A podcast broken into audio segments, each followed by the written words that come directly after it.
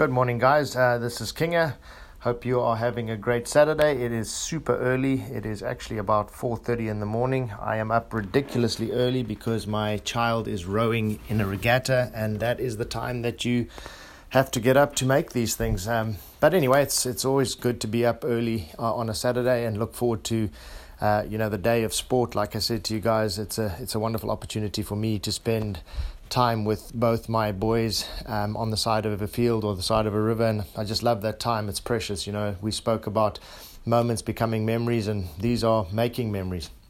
Okay, so let's jump into a topic that I think um, really does resonate with me, and sometimes you just need to sit down and look at this and say to yourself, Am I actually doing it? So the quote goes like this Make a list of things that make you happy Make a list of things that you do every day. Compare the lists, adjust accordingly.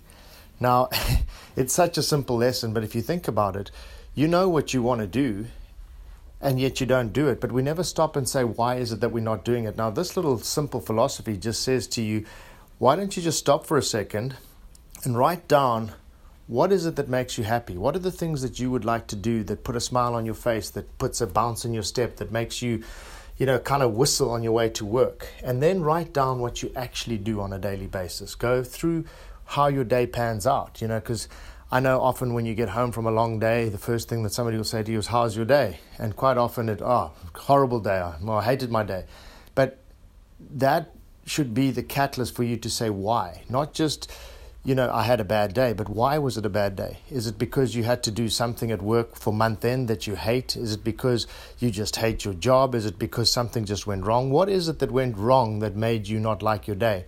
And if you start to compare those two things, it's amazing that you sometimes take a little step back and look in with a new perspective. And that what that will do for you is tomorrow you will approach the same tasks that you did today with a slightly different attitude, and you'll do them in a slightly different way.